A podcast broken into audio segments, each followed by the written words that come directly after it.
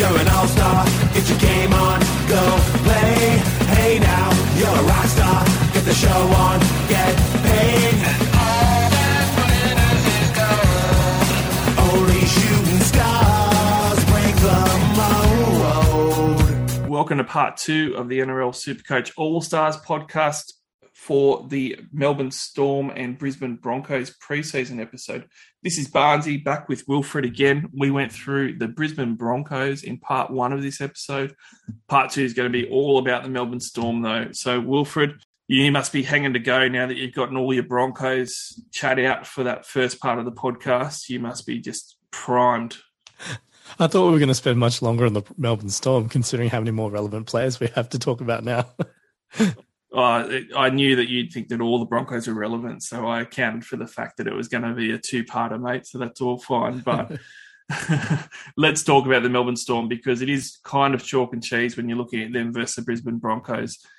Pretty big difference between the two clubs. Obviously, the Storm are going to be looking at top four again. I don't think there's much doubt about that. But when we're having a look at the gains and the losses, uh, big gain was from the Broncos. Xavier Coates is going to be quite useful for them. The rest of them, not huge, but Nick Meaney, Josh King, and Jayden Nikorima could all play a role potentially for the Melbourne Storm at some point this year.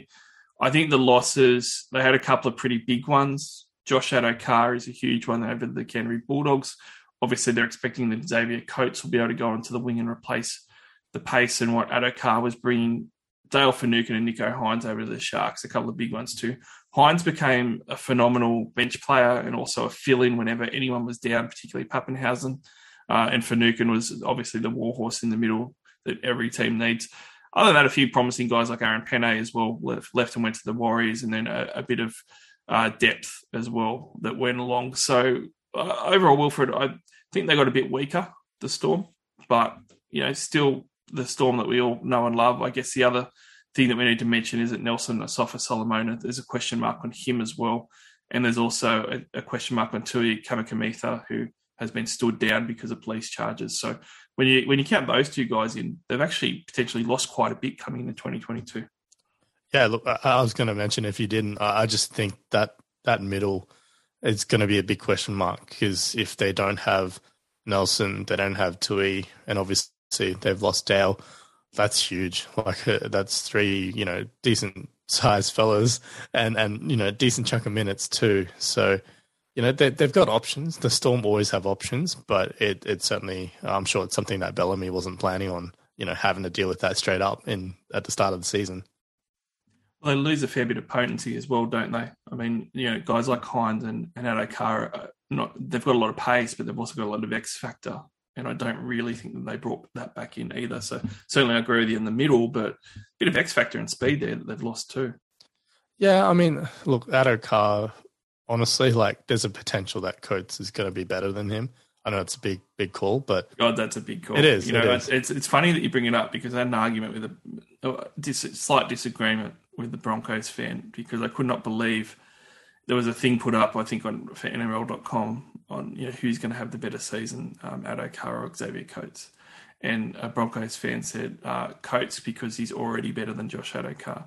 and I just, you know, uh, this is this is Coates who got dropped from his Broncos team that finished third last, and and Josh Addo-Carr that's a perennial New South Wales and, and also even Australian winger now each year you know, but Coates is already better yeah. than him apparently. Wilfred. Look, I, I, wouldn't judge them on the fact that Coates got dropped. Like he he was dropped for different reasons. I feel, but look, you just got to watch them play. Like Addo-Carr is such a complete winger. Well, you know, for what he brings, and Coates is the potential sky high. He just hasn't fulfilled it yet. So that's why I think like potentially could end up actually being a better player than Addo-Carr because he's got that additional ability. But you know, we're gonna have to see it.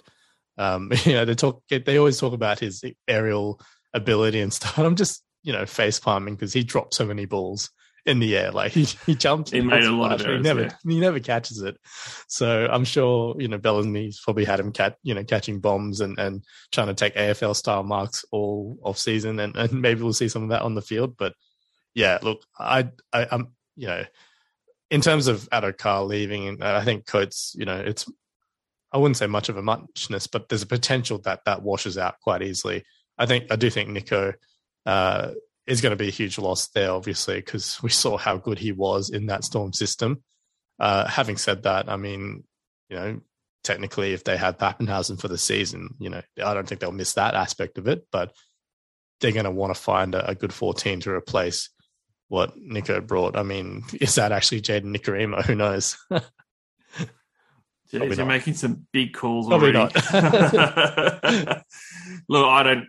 I honestly don't think Xavier Coates could tie Josh Addo-Carr's shoelaces. I don't think they're remotely close. So Addo-Carr is one of the best, if not the best winger in the world, and I say that as an avid Daniel Tupou supporter. Um, Brett Morris, you know, uh, only because he retired, yeah. right? Brett, well, Brett Morris is gone, so yeah, only because Brett Morris retired. yeah, well, yeah, that's fair. That's fine. But I, I, just I don't I don't see it like if, if Xavier Coates has a great year, it's still not going to be what Josh Addo-Carr brought for the Melbourne Storm at all. Now, but look, let's look at their draw.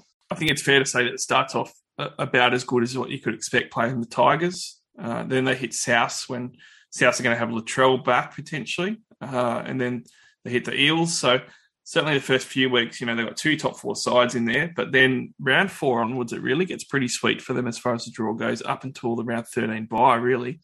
Uh, but certainly the first two months. So after the Tigers, Souths, and Eels, they then hit the, the great run of the Dogs, the Raiders, the Sharks, the Warriors and Knights, the Dragons.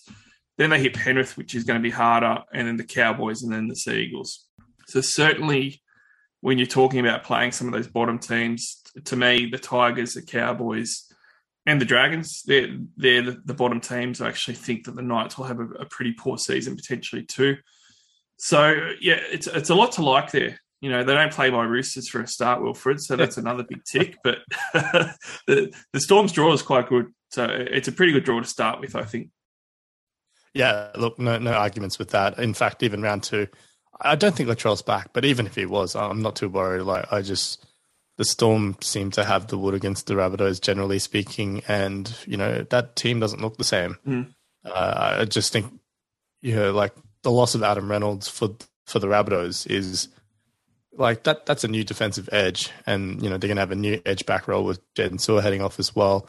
And I think you know, do do they move Campbell Graham to left center, like where he was really good in in 2020 at the back end of that season? So, you know, there's a whole potential that whole right edge could be totally different.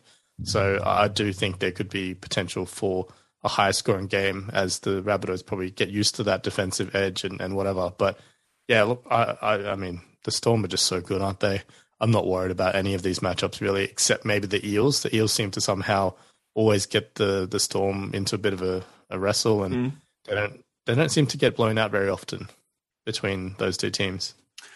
Yeah, uh, I look. It's the first two months is is what you want from a draw.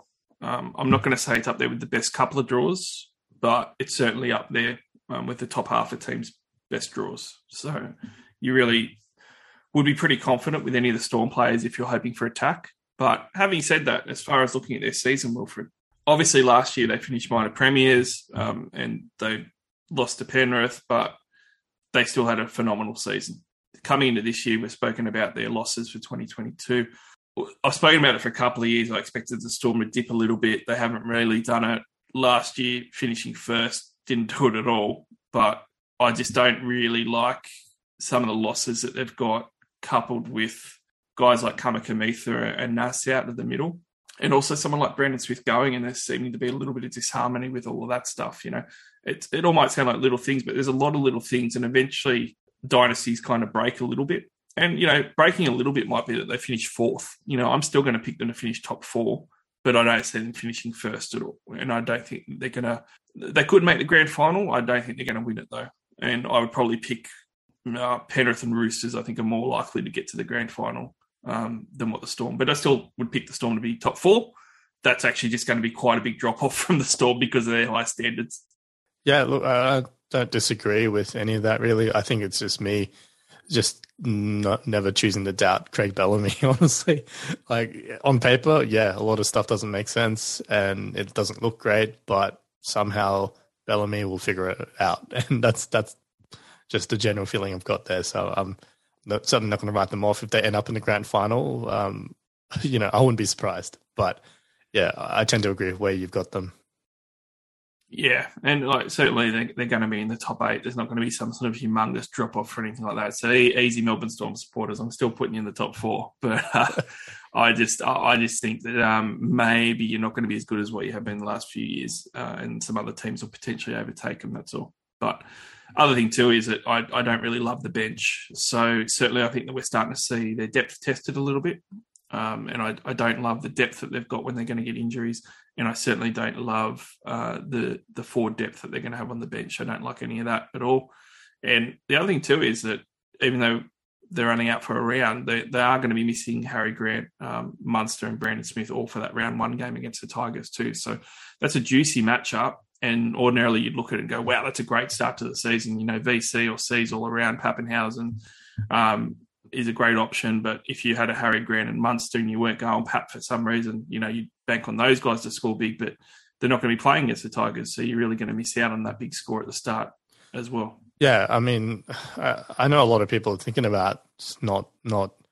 Uh, I mean, still starting with someone like a Grant and even Munster, and, and I can certainly see the appeal. There's a potential that both those guys end up number one in their respective positions come end of season, even while missing round one. So I guess it depends how bullish you feel on that.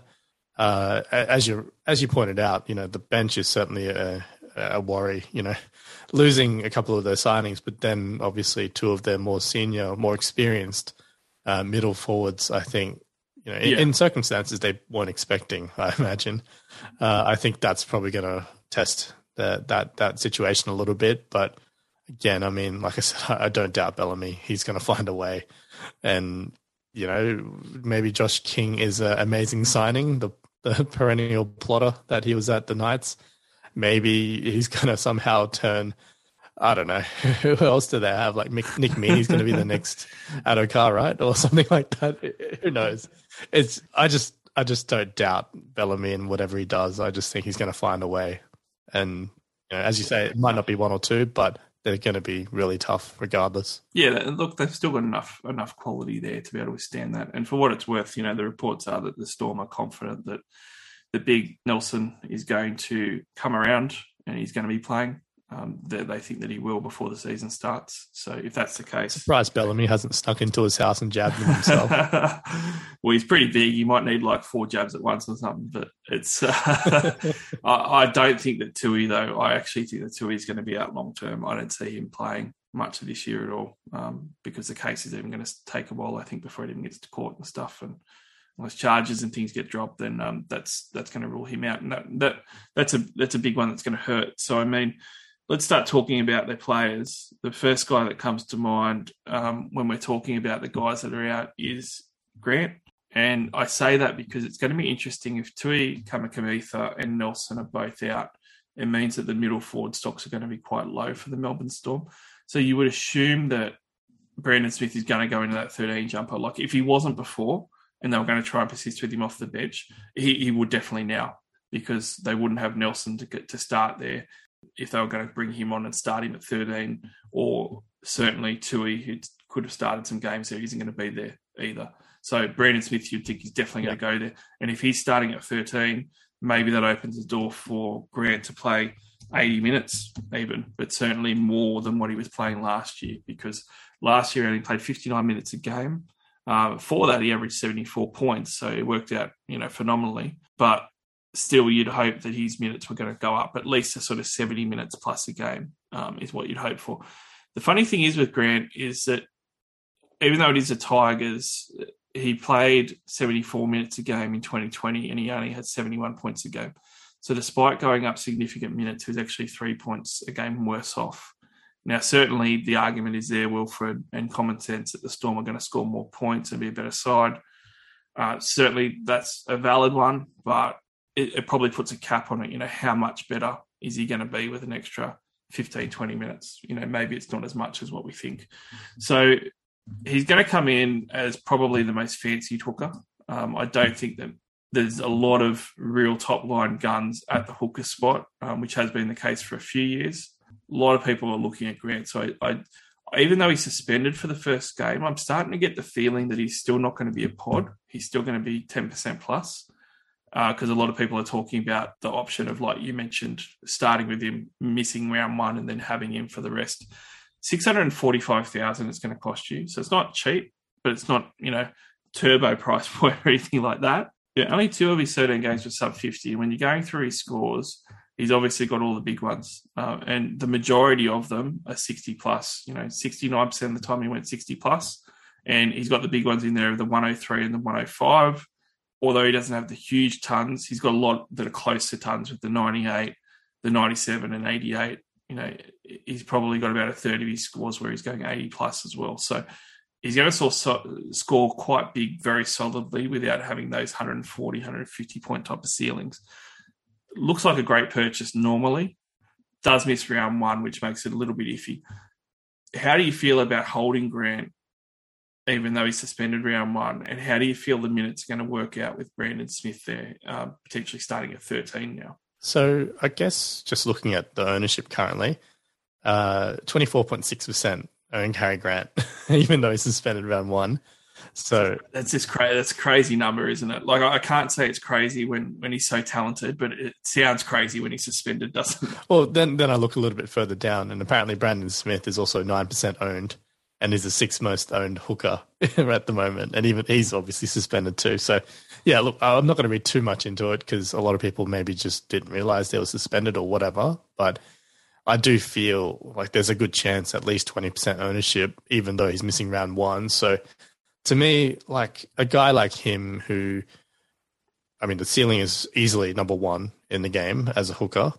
And there's, you know, it's almost feeling like his floor is going to be no worse than top three hooking options, um, provided he obviously plays normal minutes and isn't injured every second game or something like that. So I can get around it. Like right now, I'm, I'm, that's my current setup. We've got Randall there for, for round one and, you know, hoping he bangs out a 45 or whatever, and then just be running with Grant from, from round two onwards. I just think, yeah, the, the ceiling is is so good. Whether he plays 65 minutes or not, like I, I, think he could be the number one hooker playing 65 minutes. He could be the number one hooker playing 80 minutes. I just think he is that talented. His game is that suited to Supercoach. It, it's not going to be a question for me. He's definitely going to be, you know, if not starting with my team, I'll be finding ways to get him in ASAP, basically. Yeah, I can't see him not not going to 65 plus minutes yeah, a game. Exactly. I think that's going to be there for sure. And it, it's going to be at least a 75 point average. So it's it's pretty hard to argue. I guess if we're going to nitpick on Harry Grant, he only had a 37 base last year. Uh, certainly, he relies heavily on his attack, but he's just such a good attacking player that you just have to give that to him. You know, you can't discount it because it's not something that's going to stop happening. He's going to keep getting the attack, and it's just uh, you know with guys like Hynes out of the picture, uh, with Brandon Smith needing to play more of a middle forward role and then leaving as well. I think they're going to want to pump some extra minutes into Harry Grant and, and getting playing hooker um, because he's really their hooker for the next five years. They're going to hope or yep. more. So I, I, think it's it's a great purchase for round one. Probably going to be the number one hooker. Um, pro- probably the only thing I'll say is that when we do get to the South podcast, I, I, do have hopes of Cook having a bit of a bounce back. I do think that there's some value in Cook. Maybe with Harry Grant, you only get what you pay for, but that's still going to be one of the top hookers in the game anyway. So, I mean, if you needed a budget of, you know, someone who's going to be like 75k less or something, then then maybe you look at someone like a Cook or something like that. But really, it's very hard in the hooker spot to see very many options, and, and Harry Grant's going to be a top one, especially with that draw. Hard to argue with starting with him, even though he misses round one. I think I'd be fine, and probably what I'd throw at you, Wilfred, is I think that Chad Randall coming up has made it easier because if Chad Randall is going to just give you a solid 50 to 55 points, making potatoes now for the Knights as a starting nine, now that Brailey's injured, I think everyone's going to own him as a second hooker, or a lot of people will. And you can easily just plug him in and get a solid 50. Whereas if you're looking at sort of having a bit of a nuff hooker or a bench hooker, then you can't really have Harry Grant because, you know, you've got to play someone that might only give you 25, 30 points. It's a bit hard to start like that. So uh, Randall probably makes it easier, I reckon, too. Oh yeah, definitely, he definitely does. I guess um, just on that real quick. So I think you're talking about Chris Randall, not Chad. Ah, yes, uh, I know. Ah, the immortal Chad Randall. That's right. No, that's right. Chris Randall from the Knights. I, apologies to Chad and Chris. Yeah, and, and, look, I guess what I was going to point back really quickly on Damien Cook. I mean, I get what you're trying to say that there might be a bit of bounce back, but I mean, what do you see as Cook's ceiling? I mean, his season, his highest career average, and I'm ignoring obviously his three game season in 2015. Like his his highest average is 77.6. So, I mean, do you see him getting back to that? Is that what you're thinking, or? I think he'll be 70s. Yeah. Um, so I, I, think it'll be 70s and, and, you'll get that at a cheaper price point than what you're going to for Harry Grant. So right. it's really going to be a matter of uh, where you want to spend your money. Yeah, I, I guess the, the thing with. Grant is obviously like I kind of feel what he just gave us in 2021 might be his, you know, maybe not his bare like bottom of his floor, but like he didn't have that good of a season by his standards. I feel like, and, and to me, that seemed that that's scary that he didn't have that good of a season because it was actually quite injury riddled for him, and he still banged out almost a 75 average. So that to me says that if he does get 65 to 80 minutes consistently and continues to keep up his potential, um, like we could be looking at an 80, 85 average easily for Grant. Yeah, he's got the potential and the talent too. I mean, again, playing devil's advocate, you know, we both said that we don't like how the middle stocks look. I don't like how the bench forwards look. Yeah. You could say he's going to be playing behind a worse pack very easily. Yeah. And, and that's, that's, very valid. If that's the case, you know, especially for an attacking hooker that doesn't have very good base stats at all, he, he's his value is that he's such an immensely good attacking player. And anybody worth their salt will tell you that uh, an attacking hooker is only as good as what their forward pack is. And Jesse Bromwich is another year older. All respect to him, he's gone well in the past, but he is a shadow of himself now. Um, Christian Welch is a great, um, solid forward. That uh, yeah, sure. Felice Kaufusi has fallen off an absolute cliff, and at the moment, you know, if Brandon Smith's on the bench, who knows who's going to be at thirteen? But they don't have Nas and they don't have uh, Tui there. It's just it's really that forward pack might struggle more than what we've seen a Melbourne Storm forward pack struggle in a while uh, and that might be the counter to Harry Grant's ceiling. Yeah, well, look, there's there's probably a few other names that we might talk about a little bit later. who could change that little makeup of that Storm forward pack, so yeah, we'll come, we'll keep going. well, Harry Grant, I mean, I think as, as much as we've got to look at all sides of the argument, um, at the end of the day, it's not going to be a bad purchase at all. You know, he's he's a great option. He'll probably finish first, or if not second, in the Hooker States by the end of the year and has a good draw. So I expect him to fire. He'll do really well. Munster, another guy that's suspended for the first round. Interested on your halves take, Wilfred. Now, me and Luke spoke about this. I, I actually think it's really hard, the six and seven spots in Supercoach for round one, because if, if Cleary's out initially for the early rounds, uh, if Munster's suspended, Cody Walker's a lot of money, doesn't have Adam Reynolds there anymore yeah, it becomes a real search to see who you're going to start in the halves. So, I mean, because of that, does it make it easier to say, look, I'm really sold on Munster, I'm going to start with him? Or, you know, is that just a bit too crazy because you're going to have to start maybe a, a young South kid as, as, your first choice, five eight, if that's your team build for round one? Now, Munster's coming off his best season ever at a 74 average. You wouldn't have really noticed it, I don't think, if you owned him because there was a lot of frustration because he really didn't have that many big games compared to some other backs. Certainly the point scoring increase didn't really matter to him. He had one 100 score, one 115 and one 111. That's all pretty normal for him. Uh, it's certainly he just had a lot of solid scores of that 59 to type to 80 type of range, which is very Kevin Munsterish. Solid base 32, solid base base attack that always got you not low scores. Uh, he only had one score that was actually below um, 40 all year and only two below 50. So he's always that type of player, Cameron Munster. But Wilfred sitting out round one, there's all the talk in the off season as well that he's given up the drink, he's focused, he's fitter than he's ever been, all that stuff. But with him, I feel like it, it could be very true because there was the rumours that the, the Storm even considered terminating his contract last year. Uh, certainly, he's on his last legs. Um, if he does anything else wrong, it feels like it's going to be over for him. And certainly, I think the Dolphins are, are circling just quietly, and, and he might be off to them if things don't work out with Melbourne this year and he doesn't step up. So, quietly, there's a lot on the line for Cameron Munster this year, I think, to perform. And I, I think he's saying and doing all the right things to do that. at 650k missing round one, you know, do you buy into it? Is, is he a guy that's worth having even if he just produces his 74 points a game, or do you expect something more from him? Yeah, look, I think that's that's the big question, isn't it? Like, I feel, like I said earlier, there's definite potential here that Munster could finish as the number one five eighth option come end of season, even if he does miss round one. Uh, you know, as you say, like he had his best season, but it certainly didn't feel like it. And I just think because he's always been such a good base guy, like he gets through so much work, and you know he's so involved uh, somehow. Even though when he doesn't, he feels like he's not touching the ball or whatever. Then you, mm. you know, you, you check on his super coach score, and he's somehow sitting on a fifty without having done anything. And then you know he he get, gets that one try assist, or he barges over himself, and then he's on you know 75, 80, and he's had a a very solid score without doing anything special. Like if Munster is motivated, as you say, he's got a lot to play for this season. And whether he's playing for his future at the Storm, whether he's playing for, you know, one last hurrah, um, you know, one last three, four year deal and off to a cozy retirement, um, you know, with the Dolphins, I, I do think there's there's that narrative to support him having a big, big season. So yeah, I'm actually I'm trying not to get too excited about it, but like I do see it happening.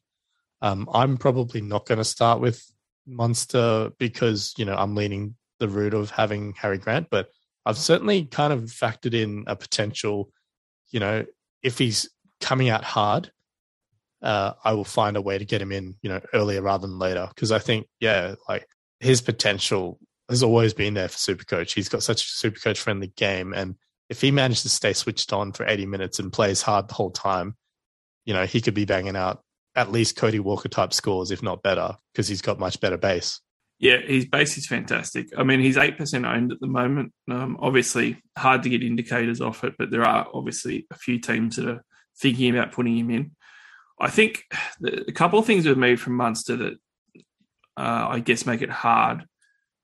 One thing is that if I'm paying six hundred fifty thousand for someone plus, I sort of want a guy that I could VC or C, and it's very hard to do that with Cameron Munster.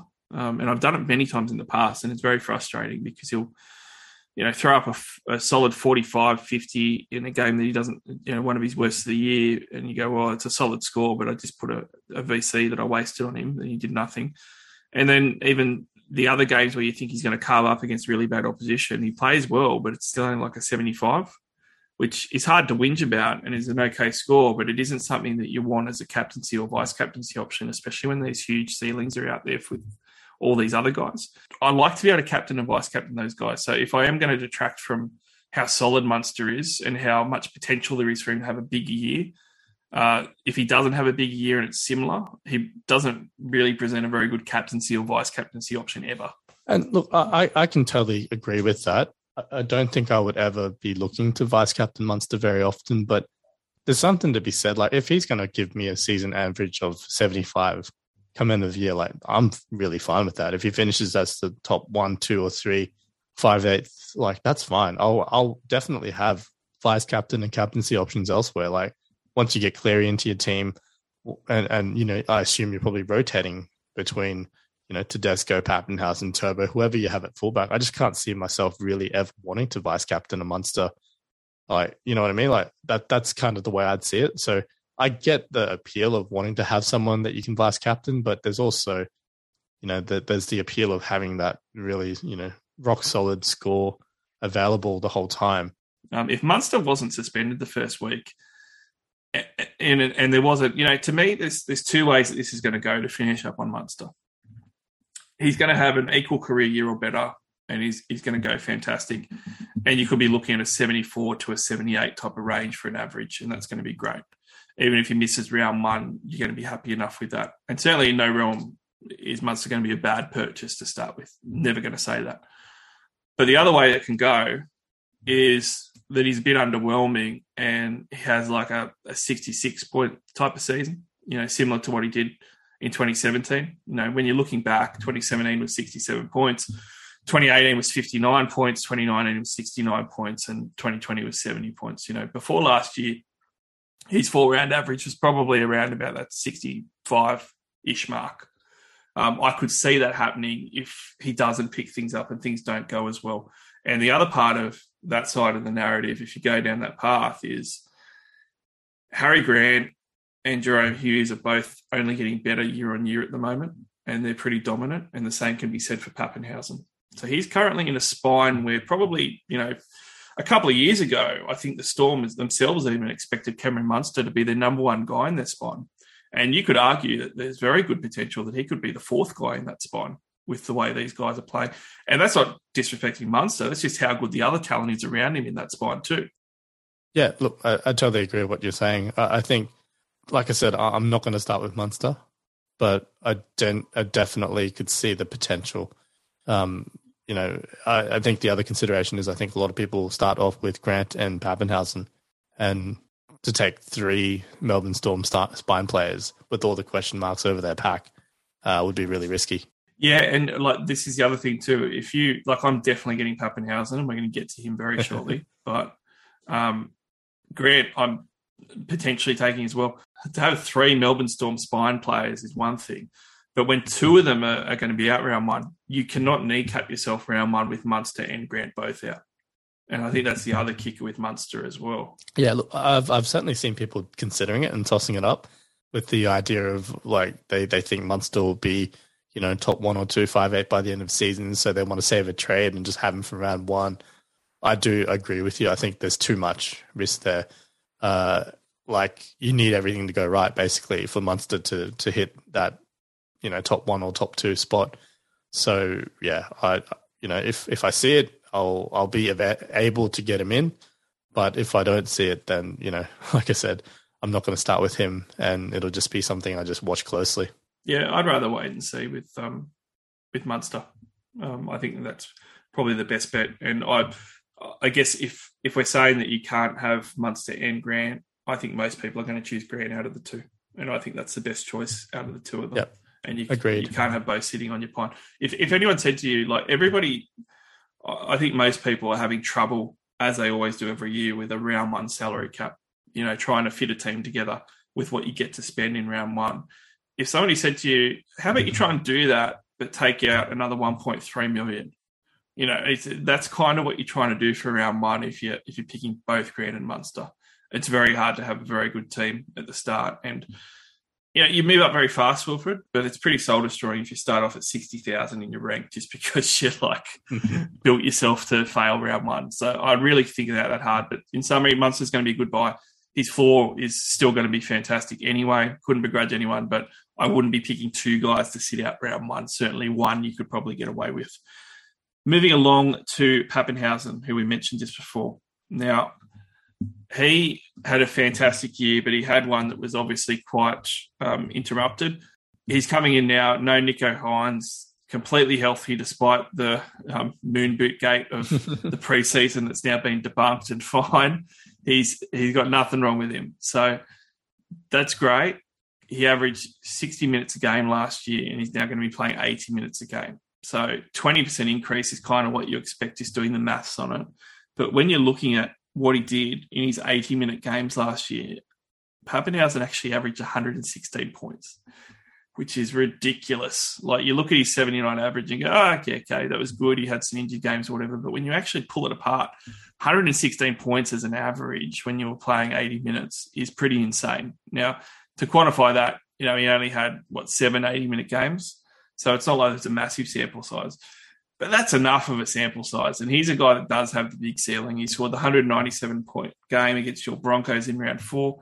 He is a hmm. captaincy option. he is going to be goal kicking. I did have to rub it in, Wilfred, but what a sensational buy he looks like. You know, Papenhuyzen is only going to be $694,000. Currently, I've got Tedesco and Papenhuyzen as my fullbacks. I can't possibly not have Pap. If you're not getting Turbo, to me, Teddy and perhaps the, the really clear winner to have as your fullback options. 51% ownership says that everybody's thinking the same thing. Yeah, look, um, he was first pick for me last year. He's first pick for me again this year, followed quickly by Teddy. So, yeah, uh, I'm well and truly in in on the same page with you. Uh, just to throw a little bit more in there. So you mentioned seven game sample size, playing 80 minutes. Uh, if you add his two scores from the finals, again, obviously against good teams, the Seagulls and the Panthers, he scored 123 and 74 against those two. So you throw that in, it's nine game average playing 80 minutes of uh, 112. So yeah, I'm pretty confident in Papenhuyzen. And I think even in the round 25 game, he didn't goal kick. I don't know why. He must have had a bit of a niggle, but he let Hynes kick that game. So he managed 131 without goal kicking. Insane. Look, what what do we think that he can get to? Because obviously, 79 points a game last year was his highest. Yeah, is it feasible that he's going to be a 116 point player next year? I mean, it's it sounds crazy to, to say, you know, he's he's definitely going to average 100 plus because mathematically that sounds really low, but 100 plus would be a phenomenal season.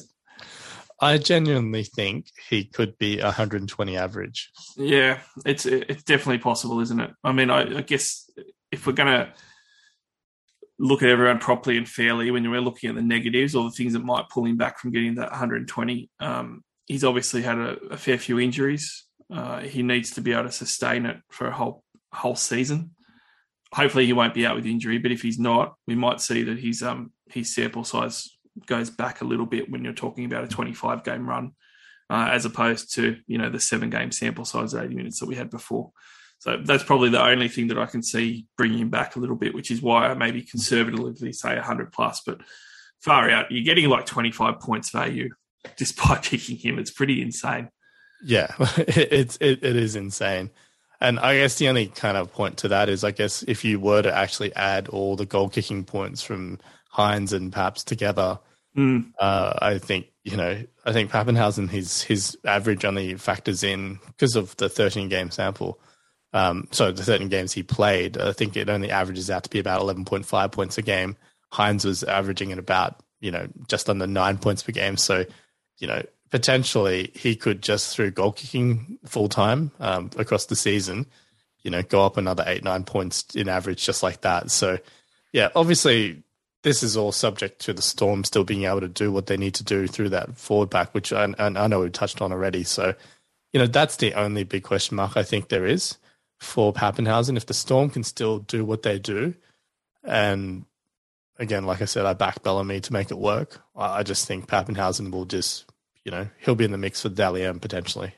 So if we're being fair here, is there is there any cause for me to mention the first six games of 2020 when you were starting and playing 80 at fullback, you only averaged 48 points a game?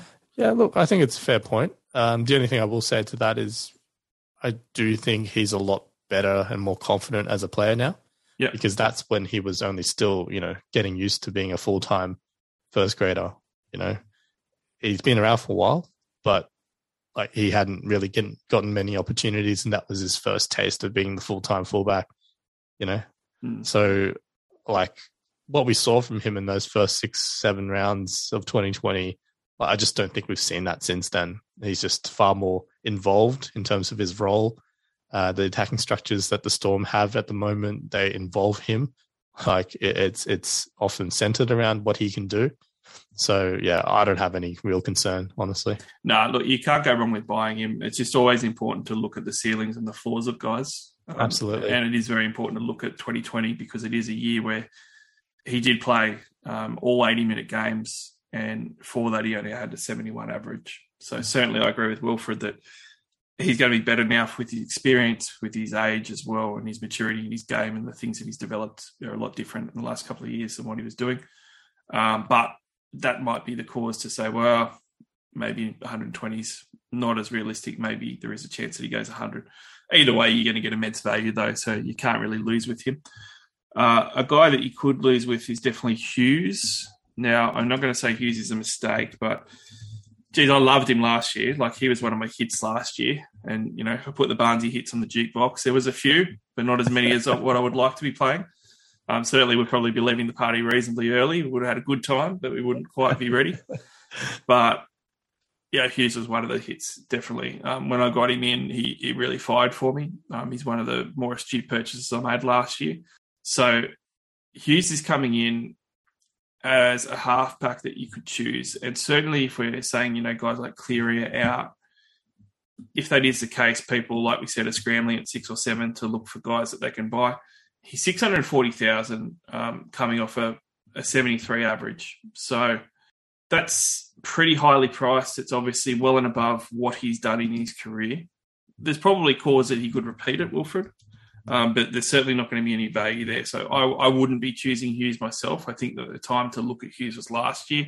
All the signs were there 123 point game, 141 point game, four tons in total for the year. It was all there for him last year. Um, but that's basically the reason why I think that you really shouldn't go there for for this year. Although I will say everyone will remember me on this podcast round one because he will carve up that Tigers team uh, with no Grant and no Munster in that side. He will carve it up round one, and everyone will go, "Wow, I should have chosen Hughes." But you'll feel better about it later. Yeah, look, I, I think uh, I, I'm pretty close to where you're at with Hughes. I I genuinely try to avoid people coming off career years, and obviously that that is Jahrome Hughes. Uh, I think the one thing that does obviously, as you say, lend itself to a potential repeat is he's he's got such a good um, work rate. He's you know gets stuck in defensively, and he loves to run the ball, and that's all really good for Supercoach. So you know if the Storm continue to get on those roles, and if they're still the attacking machine that they are, that that they were from 2021, then you know he's going to be right right amongst that and there's every chance that he can come close, if not even. You know, th- there's a there's an outcome where he exceeds what he did last year, but I, I lean against him doing that. Um, but he could still easily be, you know, number two or three halfback, depending on how the other options go in that position. Yeah, he genuinely could be. But it's he really could. I mean, he had 73% of his games that were 60 plus last season, and he scored like nine tries in his 22 games. So he had a really good strike rate like you said, as far as running the ball, it worked great for him. I could see him repeating it or, or being a little bit better. Um, I just wouldn't really want to spend 640k on that. And also, you know, he could still have a really good season. Second best season he's ever had would be 65 still. And that's just going to be eight points overpriced. Um, but he does have a pretty good draw. So potentially a good pod buy. You know, I'm really not into it, but as a pod purchase, you know, it, it could actually pay off for you. Well, that's it, isn't it? Like when you kind of think, "Oh, I wouldn't do it," and then you know if someone does do it, it could really pay off. But you know, eight point three percent ownership. So some people obviously thinking that way. You know, hoping that they can start with him, and maybe praying that Cleary comes down a little. Jahrome Hughes goes on a little run with that nice draw to start with, and maybe they can find you know 150, 200 grand and make the jump asap. It could be perhaps the the plan for those Hughes uh, round one owners if you wanted to go pod and you were pretty conservative, the rest of your team, with the Storms draw and, and what Hughes did last year, like I wouldn't say to anyone that you can't do it. Put it that way. Let's have a look at a rising gun, Justin Olam.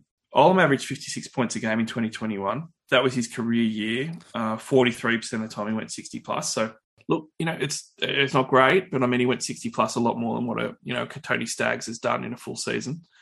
Uh, he's also someone who went on some runs as well. Certainly some people got a bit overly excited during the year and spoke about Olam being a gun already. Um, he comes in at 489,000 for a price point, so he's sub 500.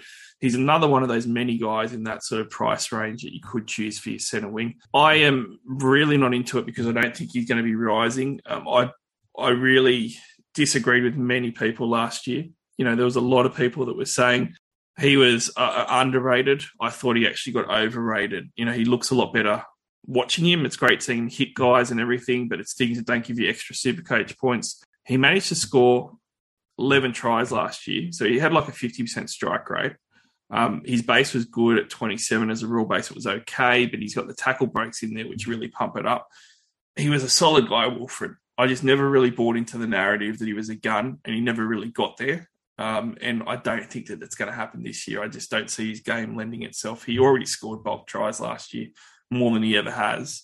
So if that's a 56 average, yeah, certainly he's not going to rise to gun status this year. I don't think. Yeah, look, I think I have to agree. I mean, it's hard to see the Storm being able to match their offensive output that they did last year, just basically because of the question marks over the forward pack, because of all the other potential changes to reduce the scoring overall. Like, I just think, you know, everything went right for Olam, and that's what probably the best of what he dished us like he's not the strike weapon in that back line. It, there's so much there's so much firepower everywhere in that team that it's not like where like to use the Staggs example, you, you know, Staggs is one of the main go-to guys for the Broncos in the back line. You throw the ball to him, let him do his stuff. You know, it's not really that that setup there for Olam. You know, they don't design plays, they don't get him into attacking areas and just throw the ball to him. They throw the ball to Munster, to Papenhuyzen, or Harry Grant just keeps it himself and uses his skills to to make things happen. Uh, so yeah, to me, it just doesn't seem like he could. In like, if he even even even if he repeats 2021, I'd be shocked. Yeah, happy to give him big miss, honestly. Yeah, the last two years he's had one one ton each of those years. He doesn't go huge, and if you're looking at the price point, you know, you'd rather go down to someone like a Staggs, fifty thousand dollars less to spend. If I'm going to spend around the Olam price tag, spend twenty thousand dollars more, thirty thousand dollars more, and get a Daniel Tupou, who I think is a much better option.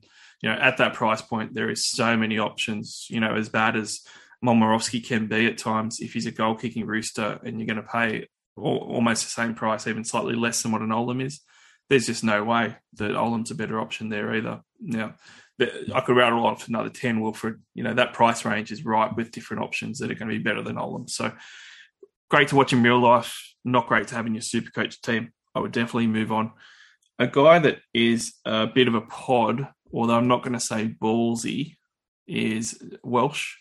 Welch is always a little bit undervalued. Um, certainly last year, I ended up throwing him in my side for round one. I, I liked it, um, but I always just felt it was just that little bit underwhelming, Wilfred. I always wanted that just him to switch over and just give me a little bit more. And, and sometimes you would see it. Like there'd be times where he'd throw like three offloads in a 20 minute period and you'd be like, right, this is the game.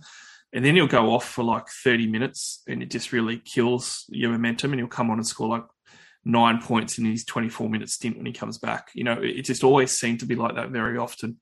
Um, but he did have a really good year, Christian Welch. So he's worth mentioning because he's going to be a front row forward. And he's also going to be an alpha, really, because they've got Finucane gone. They've got Nas possibly not playing. They could lean on him quite a bit. And that's where the value might come in. He's 519,000, so not cheap, but not hugely priced as a front row forward. And he's someone who was very solid. So he scored 59 points a game last year, almost the old school gun status of 60 plus, but not quite basically half the time he was going 60 plus, but had a lot of scores that were kind of, you know, that 50 to 65 range. Doesn't have a huge amount of 70s or 80s. I only actually had three that were in that range out of the games of 19. So rarely ever does it reasonably big, certainly hardly ever tons. 47 base is okay for the minutes at 52 minutes a game. It was his offloads that were starting to come along that gave you a bit of promise, but they kind of dried up at times.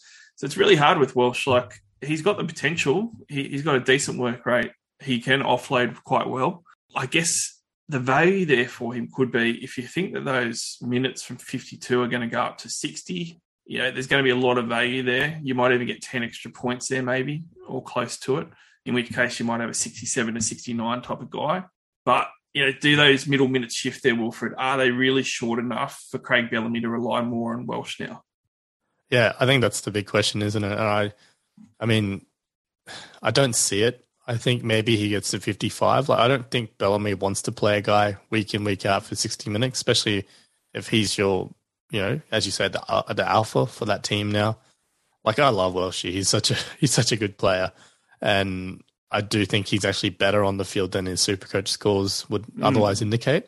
Agree. So he's one of those guys where, you know, he'll he'll go in hard be, and, and try to be the first guy to hit um, but then sometimes he bounces them he bounces off, and that's a negative one for him as a missed tackle. But it's had the desired impact. You know, it's stopped the momentum, and you know he's shown the intent, and and it has impact on the field. Like I kind of feel sometimes he does that, and then other times he play, sits back and plays that more super coach friendly role. You know, does all the tackling, gets in there, you know, does the softer runs where he can kind of turn his back at the last minute and get the offload away and yeah, we love that stuff, but it's actually not always that useful on the field, right? So I do think, yeah, he's a tough one. It's a bit of an enigma. I do think I would probably lean to, against starting with him just because I don't think he's going to get that boosted minutes to make to really justify it. I think he's just worth a little too. Like, if he was the same price as what he was at the start of 2021, I'd be all for it. But I just think he's a little bit pricier. That if he was, you know, even 50 grand, 60 grand cheaper, I'd be all for it. But yeah, he's in that really awkward price range where there's probably one or two other guys that might be worth looking at first, or you find a little bit more and, and try to get you know find find another 50, 60 grand to go up to a better option. Yeah, 450k would have been the sweet spot for him. And unfortunately for Welch, because he doesn't have those bigger games, and I'm not even talking tons, I'm talking like 70s and 80s scores, it's very hard for him to make money. So, I mean, I was in the awkward spot with him last year where he didn't go badly for me, but I just had to upgrade. And I ended up having to sell him for, you know, what was forty, fifty thousand dollar profit, something like that. And it's, you know, it wasn't great. He just doesn't he's just not going to make enough money for you to, to even go that way and just get some early points and some cash and then cash out. So I'm not going to do it. I don't think that you can, but I will say that I do see a world where Welch does go towards 60 minutes, maybe not 60, but he definitely has a career year and scores towards mid 60s in his scoreline. Um, I could see a 65 point season. And if he does that, front row forward could be decent. Round one, ra- round one, he'll play 67 minutes and bang out 73 in base and base attack, and then travel. Oh yeah, yeah, yeah, for sure. Like I could definitely see it round one. Like Brandon Smith's out, Nas could be out, Tui will be out. You know, like he'll he'll probably bust out an 80 minute game, and everyone will be like, he's going to be the first front rower that plays 80 minutes a game. Everyone get on. and then you know we'll all get hate mail because we'll all tell everyone not to do it. And the next week you'll play 53 minutes. But you know, I, to be fair to Christian, I, I do see a career year. The last five years in a row, he has gone up significantly every year, and I'm talking like the last three years in a row has been like eight or nine points increases, um, and every year for the last five in a row he's gone up. So that continues. You know, you'd expect him to be at a 65 mark. So I, could see that happening.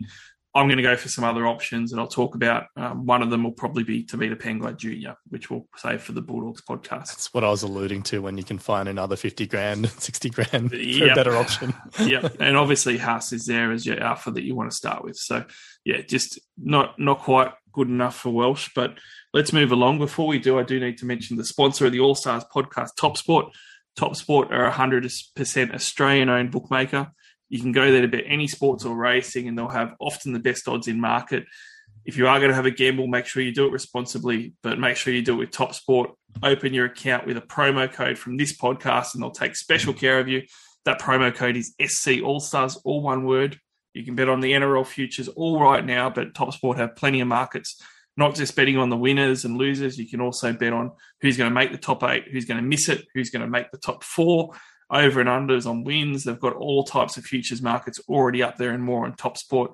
Fantastic Aussie bookie. Get on with the SC All Stars promo code. Let's move along, Wilfred. Controversial chat here.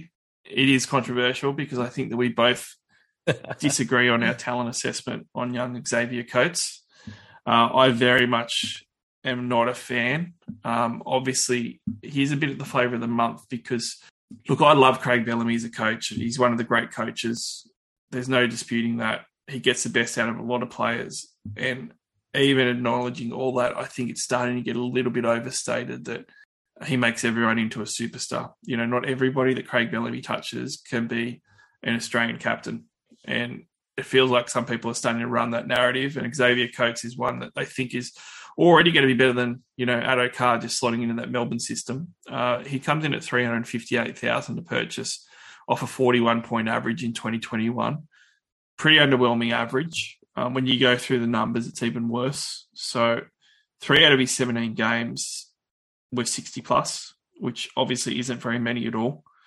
But when you're looking at his try scoring, he did score 11 tries in 17 games. So, it's not like, you know, he wasn't getting any points when he was slotting in on the wing on the Broncos obviously the the chat is that he's going into a storm system that's going to score more points. Very valid. I'm sure that he will score more points. But if he's already scored 11 out of 17 as a strike rate, how many more is he really going to score? Like if he scores four more and a couple of extra line breaks, so he's going to score 15 tries in 17 games as a strike rate. That's really high. Uh, you know, give him two line breaks, give him four tries, and you're going to go from what a 41 to a 46 average you know that's that's really not very enticing at all for me. Um, he's going to have to have some big scores in him, and he didn't seem to when you have a look at his season last year. Even though it was at the Broncos, he could score two tries and still not go massive. Um, certainly, we haven't seen a hat trick from him, so maybe that's what he needs. But you know, he's he scored two tries round one last year, and that was fifty two points. Very underwhelming. Had ninety nine for his two tries in round three, so I guess that's a, a good sign Uh, but then he had another game of two tries where he scored 65 points. Very underwhelming again. To be fair, that that 52 was in 33 minutes when he got hurt. So give him a little credit. All right, so that might have been a 65 game as well for him. You know, which uh, in all seriousness, it probably would have been. Um, you know, Yeah, yeah, could be, could be. uh, round 23, he did play the 80 minutes with his two tries and he got his 65 points in that one. So, I mean, he, he obviously didn't have any tons last year. Um, when you're looking at his big scores, his high was a 99, his second best was an 85. Those were the only two scores that were actually above Yep. 70 plus. Um, and he only had one other score that was above 60 plus, and that was his 65, which was his, you know, basically his, his three, two out of his three 60 point games, he had to score a double in. So obviously it's the Broncos, Wilfred. I'm going to completely acknowledge that. But when you look at things like base rate, you know, he had an 18 raw base that is atrocious. And it's never going to be a strength of his. You know, I don't care if Craig Bellamy is the best coach in the history of the game. He can't make somebody double their work rate. And I don't think in their system they're going to need him to. I really think that he's going to be a guy that they're going to want to finish and they're going to want to limit his mistakes because, as you said, he made a lot of mistakes last year. Defensively as well, he can make some mistakes. I think they'll make a better footballer out of him. I don't think he's going to be a great super coach option. Certainly, you know, if he gets to 50 points a game, that's nine points better. You can start to see some value. But I just think that some people are expecting him to be a 60 plus player, and that's you're you're asking for a 50% increase in performance. Yeah, look, I, I'm 100% with you on the work rate thing. I mean, to, to be fair, like the Josh Addo-Carr comparison is very apt because I think Addo-Carr's base was 20 or something like that as well. So very close to what Coates was dishing up.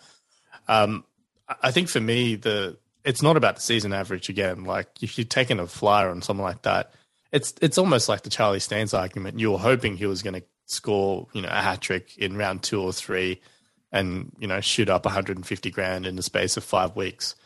Like it's it's what you're hoping for with Addo-Carr. You know, every year he goes on this five week run where he'll go up 100 to 200 grand because he goes on a bit of a scoring spree.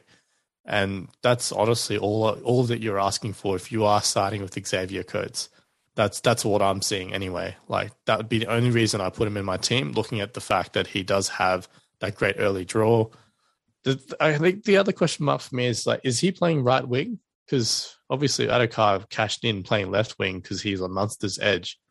Like I, I do think there's a potential here because Coates is a natural right winger from what I've seen. Yeah, I thought that he was going to play on the right wing, um, and I, I thought that I did see that as well. So I didn't think that he's going to Yeah, so I I wonder if that's going to play into things. Like again, do they you know use him a bit more because he becomes their strike X factor winger uh, type type um, you know com- uh, type type of weapon, I suppose you could say. Uh, like that, there are a lot of question marks there. So you know, personally, I'm not going to start with him. Like uh, if I roll the dice with Coates, it's because maybe he's dropped a little bit more in price, and you know, then they have a really good kind of three four game stretch, and yeah, like that. That's the way I look at it. But yeah, I I'm not going to start with Coates for now. Like you, the, there, there's better options from what from what I can see. Yeah, and look, I'm you know when I'm saying I don't like these guys, like I'm talking for round one.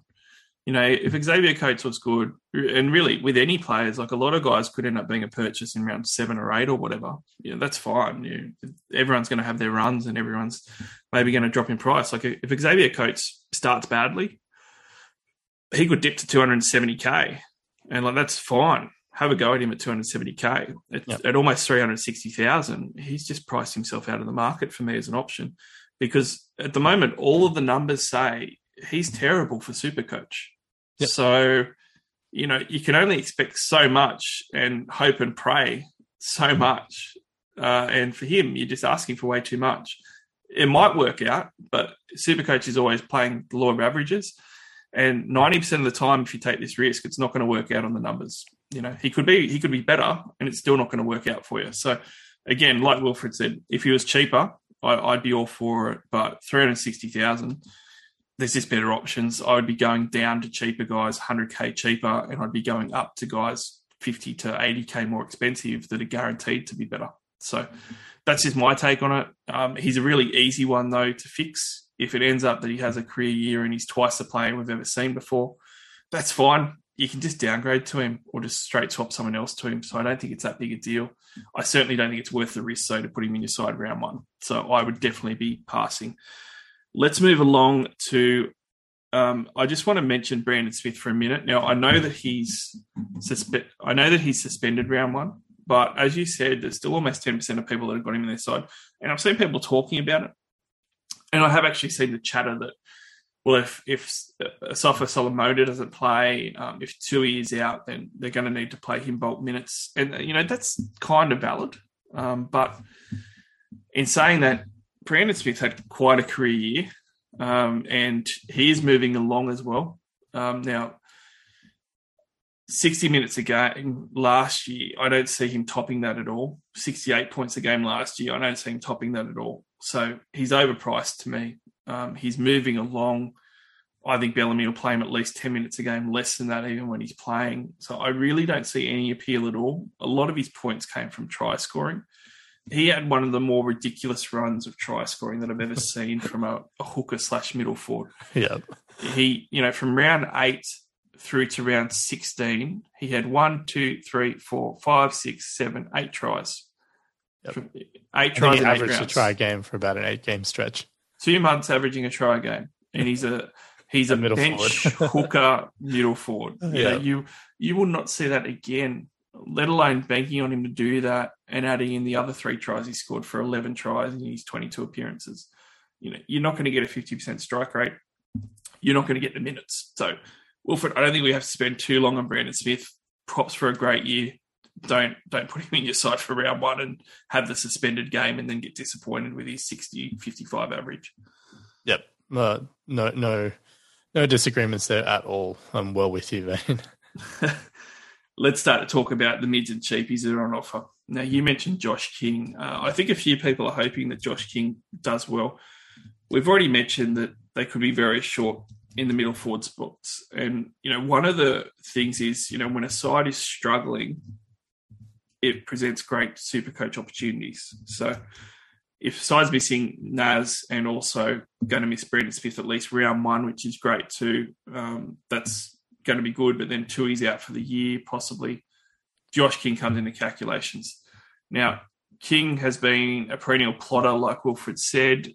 He has gone 25 minutes a game in 2021 for his 28 points. Um, he has always been a 28 to 35 point guy, never played more than 40 minutes a game, which gave him a 35 point average in 2017.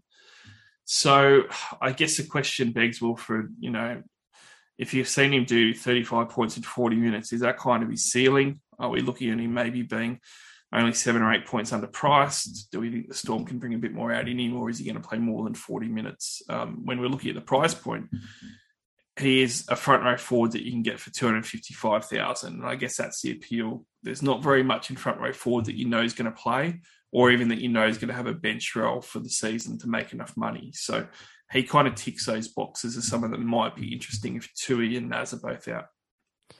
Yeah, I think that's the only reason you'd look at him. Basically, is if all those mid, uh, middle forwards are gone, on top of losing Finucane, I, I just think yeah, he might just by necessity be asked to play forty minutes, and if he averages thirty-five to forty, then it'll be a slow burn, but you'll get some, you know, get a little bit of cash out of him on your bench, and yeah, there's not much else to it. It's not like we're expecting big things from him. It's just out of the price point, just out of necessity, basically.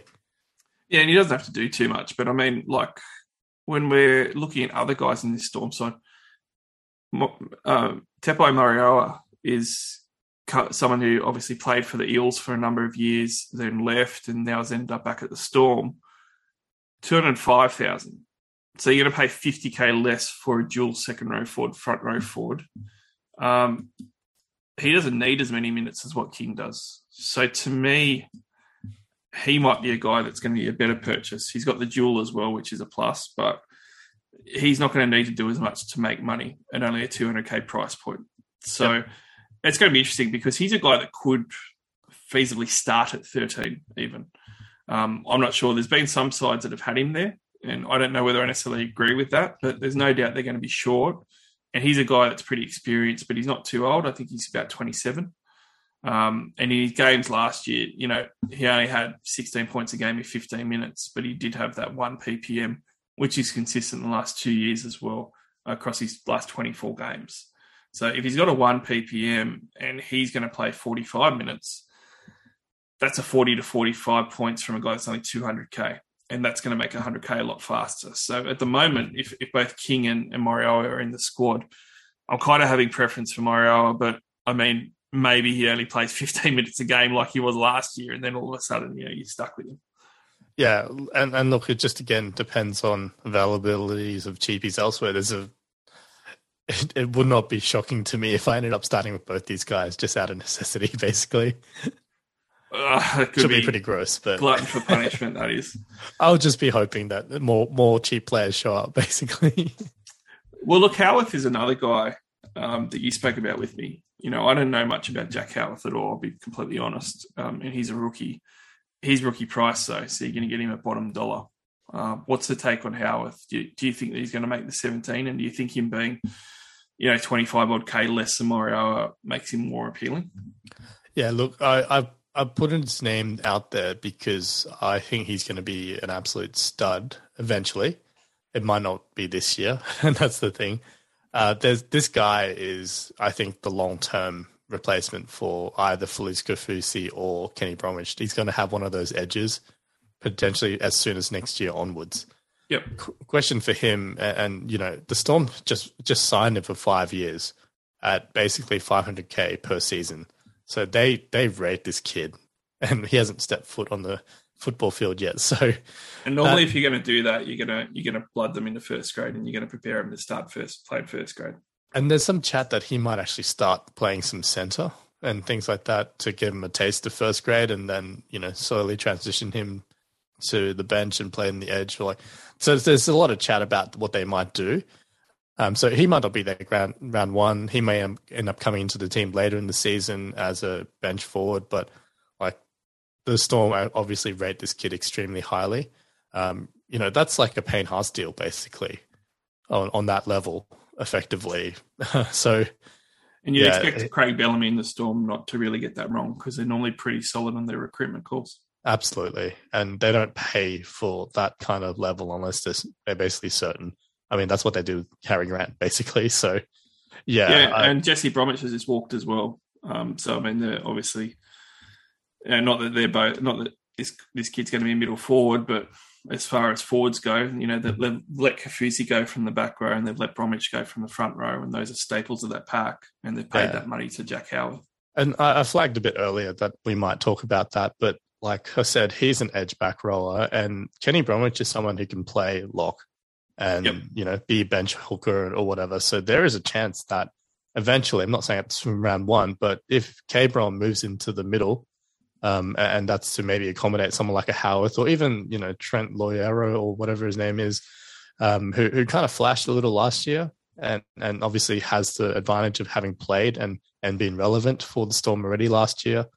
Um, you know, there are some iterations. I'm not suggesting they will, but you know, if they really end up that short, um, you know, and, and I wouldn't be shocked to see Kenny Bromwich play 13 in round one while there's no cheese and there's no other middle forwards, and and someone else have to be on the edge for a round or two. Um, but yeah, like if come mid season and Kenny Bromwich is on the bench or starting at lock or whatever, like that could honestly, I wouldn't be shocked at all.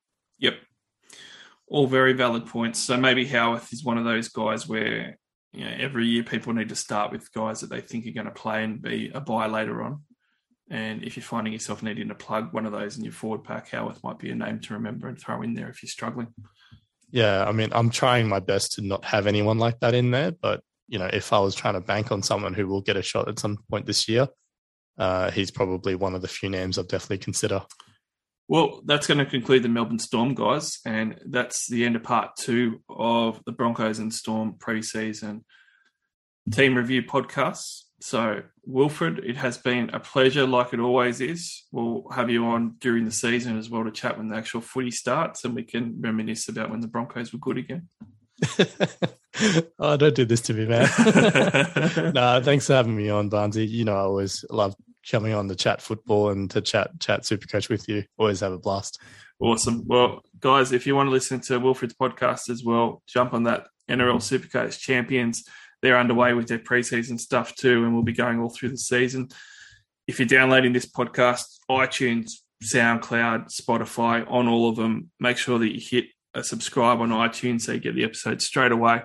And do follow us on Twitter at NRL underscore SC underscore All Stars. And also make sure that you tune in in a week's time to the next podcast. We'll have a brand new guest with two new teams that we're going to do. And if you're going to have a punt, do it responsibly on Top Sport with SC All Stars as your promo code to open your account. Make sure they take great care of you. We are six teams in to the team previews. We are going to be halfway through the team previews next week. Make sure you tune in again there. Hey now, you're an all-star. Get your game on, go play. Hey now, you're a rock star. Get the show on, get paid.